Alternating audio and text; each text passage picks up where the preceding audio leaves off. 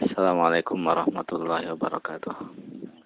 Alhamdulillah wassalatu wassalamu ala Rasulillah wa ba'du. Kita melanjutkan kitab At-Tauhid. Babu ma ja'a babu ma ja'a min at-taghlid fi man 'abada Allah inda qabri rajulin salih fa kaifa idza 'abadahu. Bab tentang dalil-dalil yang mengecam keras orang yang ibadah kepada Allah di pinggir kuburan orang soleh. Maka bagaimana dengan orang yang mengibadati orang tersebut? Di, sini akan dijelaskan dalil tentang e, kecaman terhadap orang yang ibadah kepada Allah, tapi di pinggir kuburan orang soleh. Jadi bila saja orang ibadah kepada Allah, tapi di pinggir kuburan orang seorang itu dikecam apa gerangan dengan mengibadati kuburannya. Karena mengibadati apa uh, selain Allah mengibadati tadi orang saya termasuk syirik syirik akbar sedangkan ibadah kepada Allah di pinggir kuburan itu adalah sarana wasilah atau zariah yang bisa menghantarkan kepada kemusyrikan. Nah, Islam menutup pintu itu yang disebut saddu zara'i itu adalah menutup pintu yang bisa menghantarkan kepada sesuatu yang yang dilarang. Makanya dalam Islam dilarang apa? Khalwat. Khalwat itu pintu kepada perzinahan. Ditutup pintunya. Namanya saddu zara'i. Itu kan menutup pintu. Supaya orang tidak jatuh kepada kepada yang apa yang haram yang pasti itu. Musanif rahimahullah mengatakan fi sahih di dalam hadis sahih maksudnya hadis Al-Bukhari dan Muslim an Aisyah radhiyallahu anha anna Umma Salamah zakarat li Rasulillah sallallahu alaihi wasallam kanisatan ra'atha bi ardil Habasyah wa ma fiha min as-suwar faqal ulaiki idza mata fihim ar-rajulis salih awil abdus salih banau ala qabrihi masjidan wa sawwaru fihi tilka suwar ulaiki syirarul khalqi indallah. Uh, Aisyah dari Aisyah radhiyallahu anha bahwa Ummu Salamah uh, menyebutkan kepada Rasulullah SAW tentang sebuah gereja yang ia lihat di bumi Habasyah karena Ummu Salamah ikut hijrah ke Habasyah. Dan patung-patung atau gambar-gambar lukisan-lukisan yang ada di dalam gereja itu. Karena memang kan kita lihat orang gereja penuh dengan apa e, lukisan patung. Maka Rasulullah SAW ulaiki kena khitabnya kepada Ummu Salamah kan wanita. Ulaiki kan. Kalau laki-laki ulaika. Kalau banyak ulaikum kan atau zalikum Makanya kan ada dalam Al-Quran kadang zalika kan, zalikum kan. Karena tergantung khitabnya itu. Kalau dua orang zalikuma zalikuma alkitab itu itu apa? Buku itu. Zalikal kitab itu bu, apa? Buku itu juga. Zalikumul kitab juga buku itu juga cuma kepada orang yang banyak. E, mereka itu bila meninggal dunia di tengah mereka orang solih atau hamba yang solih, banau ala kubrihi masjidan. Maka mereka membangun masjid di atas kuburannya. Dan mereka e, melukis lukisan-lukisan tersebut. Mereka mereka lah orang makhluk yang paling buruk di sisi Allah. Kemudian Muslim mengatakan fahaula jama'u bainal fitnataini. Mereka itu mengumpulkan antara dua kesesatan, dua fitnah. Yaitu fitnatul kubur, fitnah kuburan, dan fitnatu wa fitnati at-tamasil fitnah patung-patung itu. Di sini uh, Ummu Salamah radhiyallahu taala menyebutkan tentang gereja yang ada di negeri Habasyah. Di situ menyebutkan megah bagus banyak lukisannya Tapi di situ uh, tadi banyak lukisan-lukisan uh, apa ya para nabi mereka atau orang soleh. Maka Rasul menyebutkan bahwa mereka itu bila orang soleh di antara mereka meninggal dunia, maka apa? Membangun masjid di atasnya. Membangun masjid itu uh, kalau di sini kan maksudnya membangun. Cuma kalau membangun uh, apa menjadikan kuburan sebagai masjid bisa dengan membangun masjid di atasnya atau dengan sholat di atasnya walaupun tidak membangun masjid. Tapi kalau yang di sini membangun masjid. Dan mereka membuat lukisan-lukisan itu. Kemudian Rasul mengatakan mereka itulah orang-orang yang paling buruk di sisi Allah Subhanahu wa taala. Di sini Rasulullah SAW menyebutkan mereka yang apa ibadah kepada Allah di kubu, pinggir kuburan orang soleh disebutkan ulaika syirarul khalqi. Orang-orang yang paling buruk. Apa gerangan dengan orang yang mengibadati orang soleh itu? Makanya uh, Islam melarang sholat. Orang sengaja datang ke kuburan. Tujuan untuk sholat di situ walaupun tujuannya ibadah kepada Allah. Kan dalam uh, bab sembelihan juga kan dilarang apa menyembelih untuk Allah di tempat yang biasa dilakukan persembahan kepada selain selain Allah.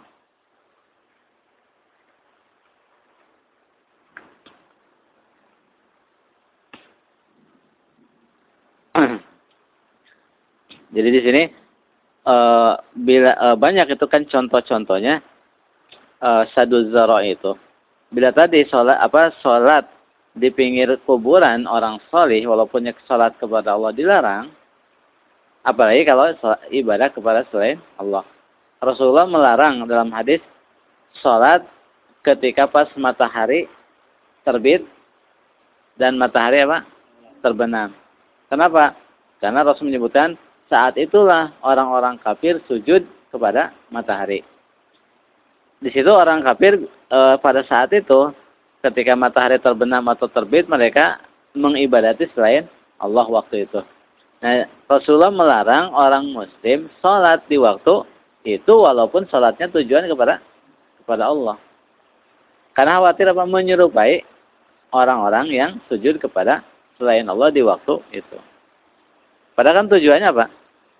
Ibadah kepada Allah. Cuma pas waktu di situ mereka ibadah kepada selain Allah.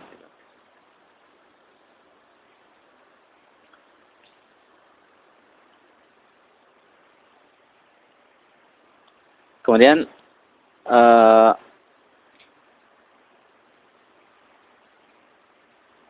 hadis ini juga larangan membangun masjid di atas kuburan. Membangun masjid di atas kuburan itu uh, yang dilaknat oleh Allah Subhanahu wa taala.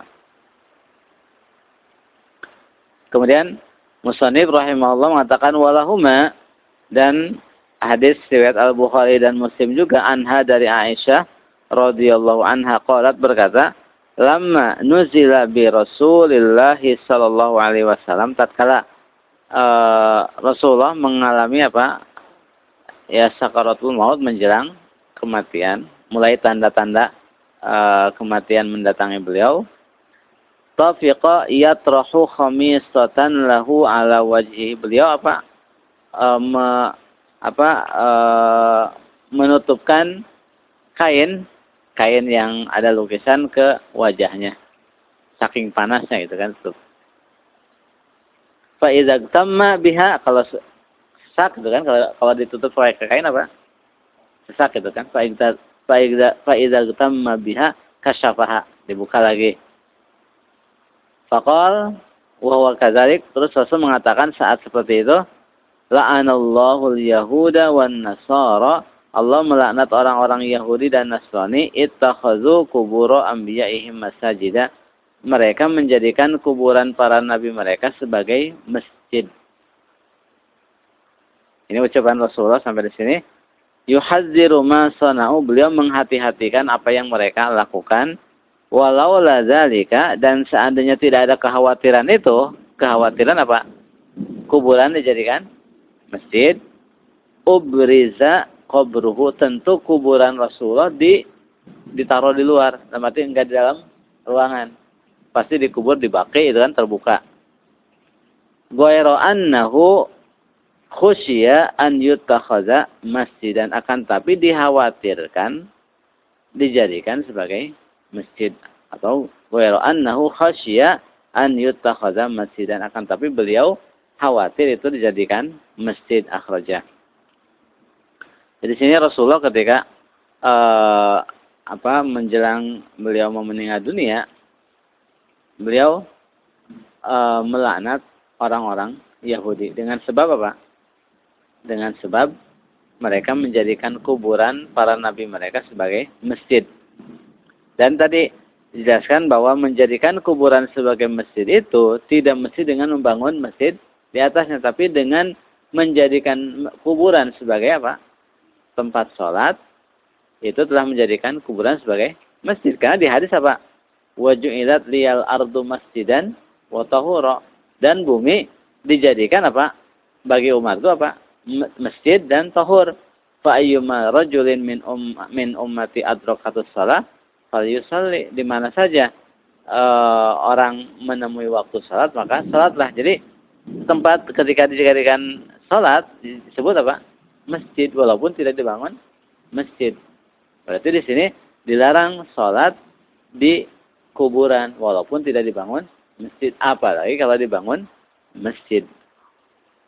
Makanya di sini e, dilaknat orang yang menjadikan. Dan di sini orang-orang Yahudi melakukan hal itu. Juga orang Nasrani. Dan Rasul menghati-hatikan hal itu. Jangan sampai umatnya melakukan. Karena Rasul mengatakan, La tabi'un nasana mangkana qablakum hazwal khuzza bil khuzza hatta law dakhalu juhra dabbin la. Kalian akan mengikuti tuntunan orang-orang sebelum kalian sedikit demi sedikit sampai mereka masuk lubang dob pun kalian pasti masuk. Artinya yang dilakukan orang Yahudi menjadikan kuburan para nabi sebagai masjid itu pasti dilakukan oleh umat ini juga dan itu faktanya seperti itu kan orang apa lebih khusyuk salat di di kuburan kuburan kalau datang ke Jakarta daerah daerah Condet dan daerah apa yang di situ banyak habaib kita mengira masjid dikira musola ternyata apa kuburan. Karena apa bangunannya sama dengan dengan masjid? Nah, itu dilaknat semacam itu. Makanya di sini seandainya Rasulullah tidak mengkhawatirkan itu tidak mengkhawatirkan kuburan beliau dijadikan masjid, tentu kuburan beliau itu dikubur di, di di apa di tanah terbuka bersama para sahabat yang lain. Tapi hikmah Allah uh, apa namanya uh, beliau meninggal di rumah Aisyah radhiyallahu taala anha. Sedangkan para nabi dikubur di tempat di mana mereka meninggal dunia. Makanya di kamar Aisyah kan digali di situ. Kan tidak orang tidak bisa masuk sembarangan kan? Itu hikmahnya sehingga uh, tidak bisa dijadikan sebagai tempat pemujaan atau uh, persembahan gitu.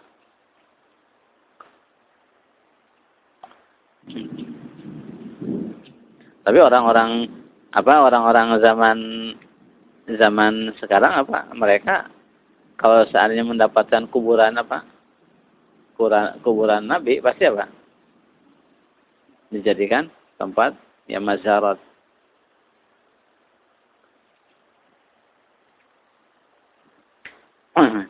Kemudian selanjutnya Musanib rahimahullah mengatakan wali muslimin dan hadis muslim an Jundub ibni Abdullah qala Sami'tu an-nabiyya sallallahu alaihi wasallam qabla an yamuta bi khamsin wa huwa yaqul saya mendengar Nabi Shallallahu Alaihi Wasallam e, lima hari sebelum meninggal dunia mengatakan,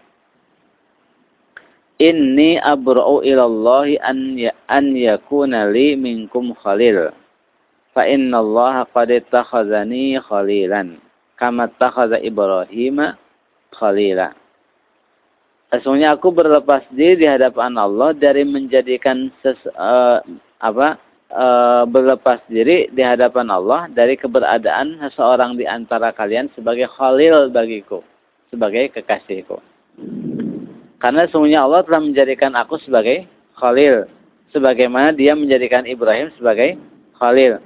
Dan seandainya aku menjadikan dari umatku ini seorang khalil, tentu latakhadtu Abu Bakrin khalilan. Tentu aku jadikan Abu Bakar sebagai khalil. Ala wa inna man kana qablakum kanu yattakhiduna qubur anbiya'ihim masajida. Ingatlah, sesungguhnya orang-orang sebelum kalian mereka dahulu menjadikan kuburan para nabi mereka sebagai masjid. Ala fala tattakhidul kubur masajida. Ingatlah, jangan sekali-kali kalian menjadikan kuburan sebagai masjid. Fa inni anhaakum an. Karena aku melarang hal tersebut. Di sini beliau e, berwasiat berwasiat sebelum meninggal dunia. Yaitu berlepas diri di hadapan Allah dari keberadaan punya khalil dari kalangan manusia. Khalil itu lebih khusus daripada Habib. Daripada Habib. Derajat lebih tinggi dari Habib adalah Khalil. Dan Allah e, memiliki dua Khalil. Nabi Ibrahim dan Rasulullah SAW. Kata Rasulullah, seandainya aku boleh menjadikan Khalil dari kalangan umat ini, tentu aku jadikan Abu Bakar sebagai Khalil. Ini menunjukkan keutamaan apa? Abu Bakar As-Siddiq radhiyallahu taala anhu. Terus Rasul mengingatkan bahwa umat-umat terdahulu menjadikan kuburan para nabi sebagai masjid. Terus Rasul menghati-hatikan saya melarang dari hal itu. Melarang. Tapi ternyata larangan Rasulullah apa? Dilanggar oleh orang-orang yang mengklaim mencintai Rasulullah. Mengklaim mencintai Rasulullah tapi larangan Rasulullah di apa dilanggarnya. Makanya orang sekarang ya kuburan-kuburan yang jadi apa e, tempat sholat sangat banyak kuburan apa apalagi di Jawa ya kuburan Sunan Ampel Sunan Kudus Sunan Bonang seterusnya itu. Orang kan zarah ke situ. Tujuannya apa? Ya tujuannya tadi cari ya kalau yang ada yang meminta ada yang cari barokah atau keutamaan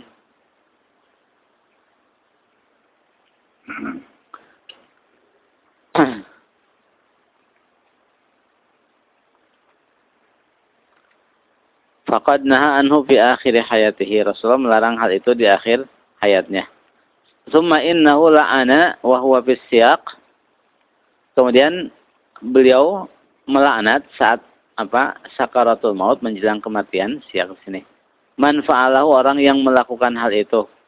Wassalatu indaha min zalika dan salat di sisi kuburan termasuk menjadikan kuburan sebagai masjid. Wa illam yubna masjidun walaupun tidak dibangun masjid. Wa huwa makna qawliha uh, dan ini makna ucapan Aisyah khasya an yutakhadha masjidan khawatir dijadikan sebagai masjid. Maksudnya khawatir dijadikan tempat salat. Fa inna sahabata lam yakunu la yabnu haula qabrihi masjidan. Karena para sahabat tidak mungkin mereka membangun apa?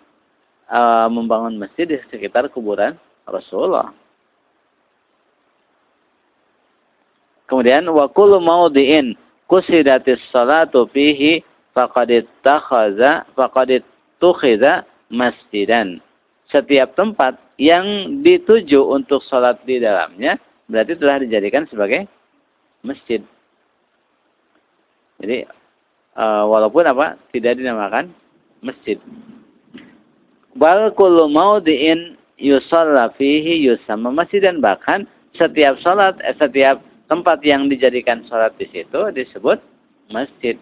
Sebagaimana sabda Rasulullah, ju'ilat riyal, riyal ardu masjidan wa tahura. Dijadikan bagi umatku bumi ini apa? Masjid dan alat bersuci.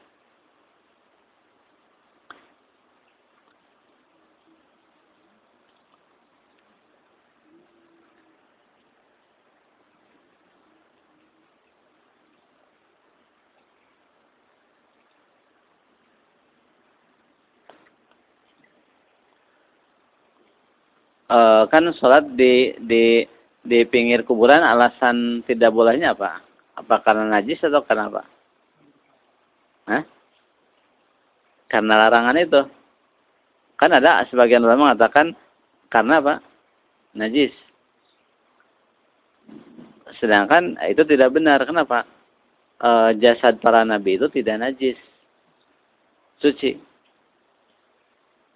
Berarti bukan karena najis, tapi karena khawatir apa mengantarkan kepada sikap gulu itu. Kan Rasul mengatakan al-ardu kulluha masjidun illal maqbarah wal hammam. E, bumi itu seluruhnya apa? Masjid tempat salat kecuali makbarah dan hammam. E, apa namanya? komplek pekuburan dan kamar mandi.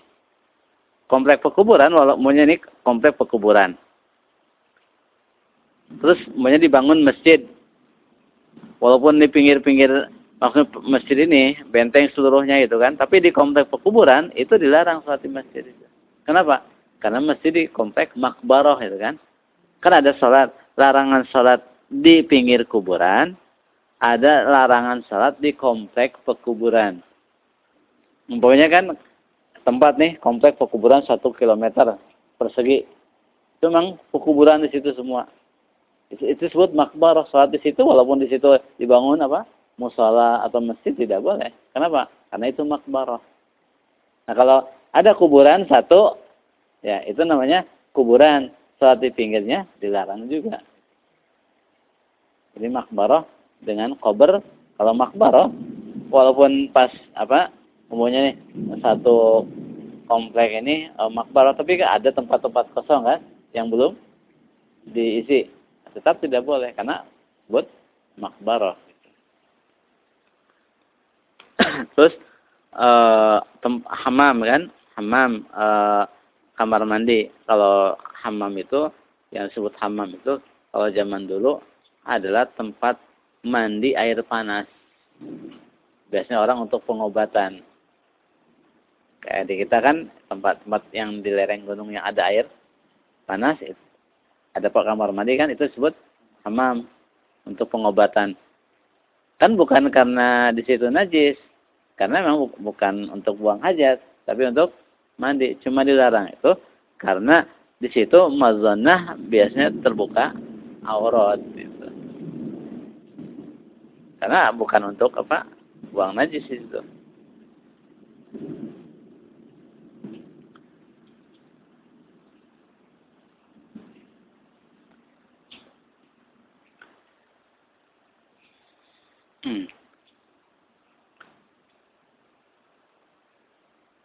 Kemudian uh, Musani mengatakan wali Ahmad bisanadin jayyidin an Ibnu Mas'udin marfu'an inna min syirarin nasi man tudrikuhumus sa'atu wa hum ahya walladzina yattakhiduna al-qubura masajida. Rawahu Abu Hatim wa, uh, Hibban fi sahihihi. Uh, Imam Ahmad meriwayatkan dengan sanad yang jayyid dari Ibnu Mas'ud dari Rasulullah SAW Beliau mengatakan, sesungguhnya di antara manusia yang paling buruk adalah orang yang mendapatkan hari kiamat saat ia hidup. Kenapa? Hari kiamat terjadi hanya kepada siapa? Orang kafir. Karena orang mumin yang punya keimanan, Allah mengirimkan apa? Angin. Angin yang lembut yang tidak melewati orang yang dalam hatinya ada keimanan, melainkan pasti mati. Allah mewafatkannya. Tinggallah orang-orang yang tidak punya keimanan, orang kafir. Nah hari kiamat terjadi kepada mereka. Itu orang yang paling buruk. Kemudian uh, siapa lagi? Itu orang yang menjadikan kuburan sebagai masjid. Baik dengan membangun masjidnya ataupun dengan sholat di kuburan tersebut walaupun tidak dibangun masjid.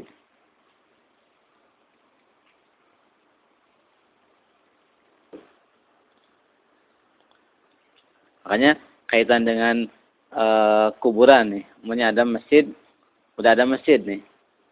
Terus di dalamnya di e, digali untuk kuburan. Karena masjid yang paling lama, maka kuburan harus digali. dipindahin. Tapi kalau seandainya kuburan sudah ada, terus dibangun masjid, maka masjid yang harus dirobohkan. Kalau tidak mungkin dirobohkan, kuburan lama diratakan dengan tanah sampai hilang tandanya. Jadi tidak bisa uh, kumpul dalam Islam ini antara kuburan dengan masjid. Salah satunya harus dibuang. Kalau nggak kuburannya, ya masjidnya.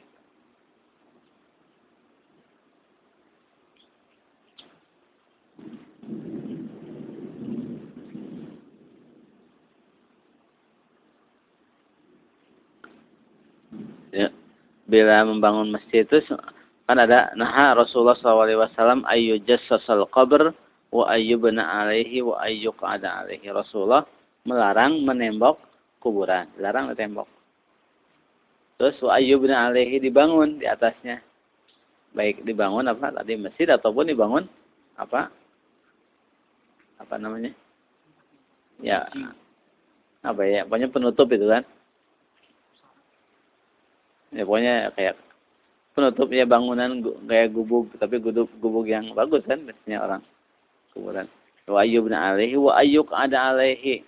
Dan dilarang didudukin gitu kan. Jadi e, dilarang di tembok dilarang dibangun dilarang didudukin juga. Kemudian juga e, selain sol, dilarang sholat di kuburan, eh, di komplek pekuburan, juga dilarang sholat di pinggir kuburan, juga ada larangan sholat menghadap kuburan. Rasulullah mengatakan, wala tusallu ilal kubur wala tajisu alaiha.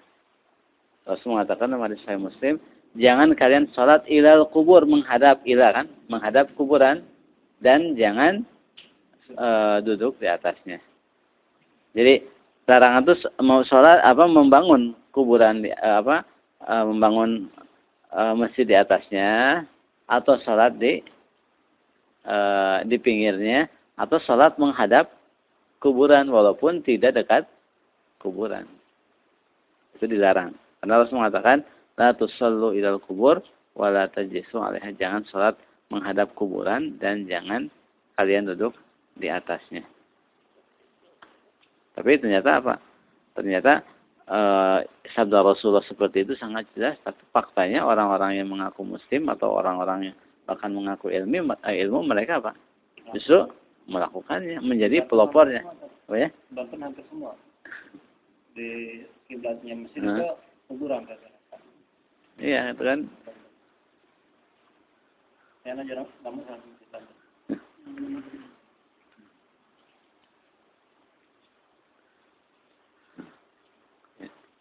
sini ada masail pertama uh, zikrul rasul fi man bana masjidan ya'budullaha fihi inda qabri rajulin salih walau sahhat niyatul fa'il. Rasulullah menyebutkan atau dakar uh, atau uh, peringatan Rasulullah mungkin sini. Perihal orang yang membangun masjid yang mana dia ibadah kepada Allah di dalamnya di sisi kuburan itu. Walaupun niat si pelaku itu baik. Tadi niatnya untuk apa? Iya, untuk beribadah kepada Allah terus untuk supaya ingat apa?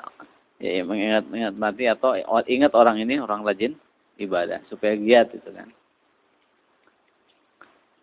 Karena umumnya kan muncul penyimpangan baik beda atau dari niat yang baik kan saya niatnya baik kan itu kan dari itu kan Padahal niat itu dalam Islam kan innamal amalu niat. Niat itu tidak bisa merubah perbuatan yang dilarang menjadi halal atau mubah. Niat itu hanya um, untuk membedakan antara kebiasaan dengan ibadah atau untuk membedakan antara satu ibadah dengan ibadah yang yang lain. Yang dilarang tidak bisa menjadi halal dengan sebab niat yang baik. Tapi yang dilarang itu hanya bisa menjadi halal dengan dalil khusus. Hanya dengan dalil khusus. Bukan dengan niat, tapi dengan dalil khusus. Kemudian yang kedua, an-nahyu anit tamasil e, larangan apa membuat patung wa ghilzul amri uh, fi dan uh, kecaman yang keras dalam hal itu. Buat patung patung kan uh, apa dilarang kan? Rasul mengatakan kepada Ali uh, al, uh, Ali mengatakan kepada Abu Hayyaj al-Asadi ala ab'asuka ala ma ba'asani alaihi Rasulullah sallallahu alaihi wasallam alla tada'a qabran musyrifan illa sawaita wala timsalan illa tamastah Apakah kamu mau saya utus kepada sesuatu yang aku pernah diutus Rasulullah kepadanya? Itu apa? Kamu tidak melewati kuburan yang ditinggikan, melainkan kamu ratakan. Dan kamu tiba tidak melewati patung, melainkan kamu hancurkan. Kemudian al-ibratu fi mubalaghatihi sallallahu alaihi wasallam fi dzalika kaifa bayyana lahum hadza awalan thumma qil thumma qabla mautihi bi khamsin qala ma qala thumma lamma kana fi siyaq lam yaktafi bima taqaddama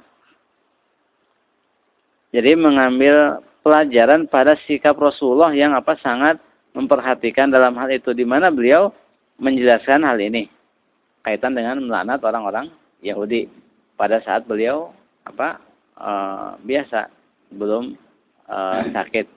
Kemudian uh, beliau mengatakan hal itu ketika sakit menjelang kematian. Kemudian pas menjelang sakaratul maut, beliau mengingatkannya lagi. Berarti sangat apa? Sangat penting. Karena tidak mungkin orang mewasiatkan di detik-detik akhir kehidupannya kecuali sesuatu yang sangat sangat penting.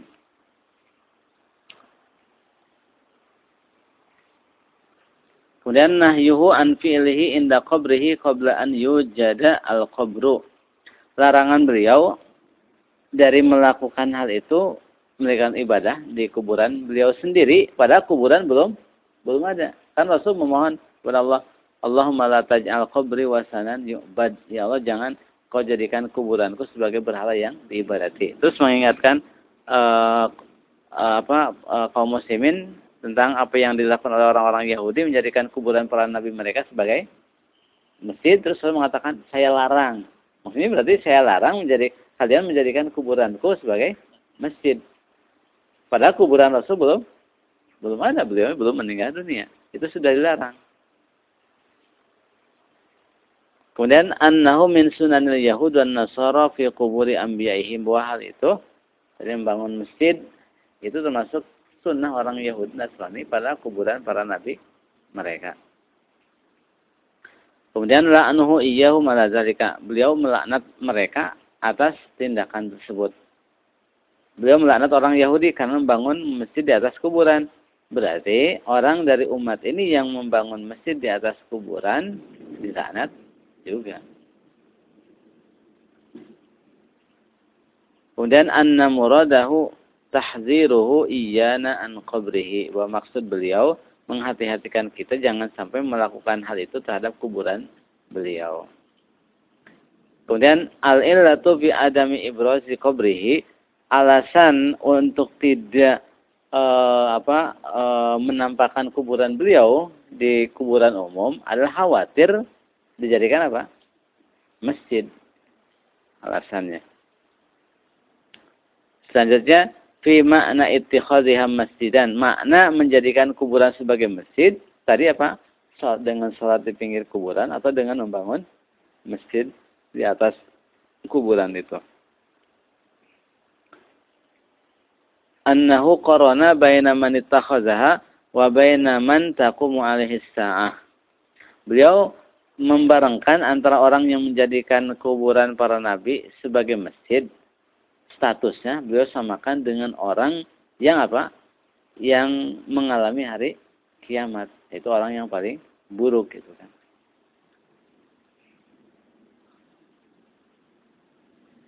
Di mana beliau e, apa menyebutkan jalan yang bisa menghantarkan kepada kemusikan sebelum beliau meninggal e, sebelum itu terjadi. Kemudian beliau menyebutkan dalam khutbahnya uh, apa lima hari sebelum meninggal dunia uh, di sini terdapat apa ar-raddu ala ta'ifataini allataini huma asyarru ahlul bidah. Di dalam hal ini terdapat dua bantahan terhadap dua kelompok ahli bid'ah yang mana mereka termasuk kelompok yang paling buruk. Bal akhrajahum ba'dus ba'du ahli ilmi minas sintaini wa sab'ina firqah. Bahkan uh, sebagian ulama mengeluarkan mereka dari apa yang 72 firqah itu.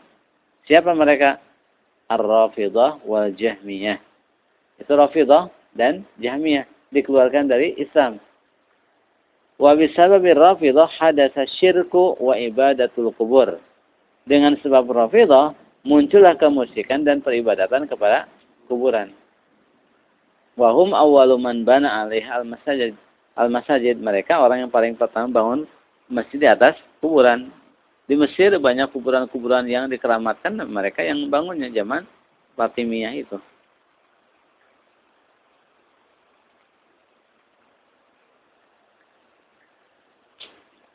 Kemudian ma buliya bihi sallallahu alaihi wasallam min syiddati an-naz'i. Apa yang beliau alami berupa sakitnya sakaratul maut. Jadi beliau uh, apa ketika sakaratul maut apa sangat sakit. Padahal beliau apa? Orang paling mulia. Kemudian ma'ukrima bihi minal khullah. Bahwa beliau mendapatkan kehormatan sebagai khalil Allah. Kemudian atas bi annaha a'la minal mahabbah penegasan dari beliau bahwa al-khullah status sebagai khalil itu lebih tinggi dari mahabbah dari sebagai habib. Makanya uh, apa uh, khul khalil itu lebih tinggi dari habib gitu.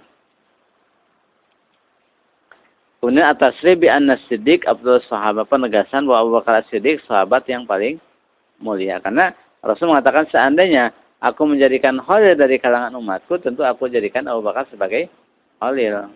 Tapi karena tidak boleh, maka tidak. Kemudian juga pada pernyataan ini ada isyarat kepada kekhilafahan beliau. Karena beliau orang yang paling utama setelah Rasulullah. Berarti orang yang paling berhak untuk memimpin umat setelah Rasulullah SAW. Ya, kita cukupkan. Wassalamualaikum Muhammadin wa ala alihi wa sahbihi wasallam subhanakallah bihamdika asyhadu an la ilaha illa anta astaghfiruka wa atubu ilaik assalamualaikum warahmatullahi wabarakatuh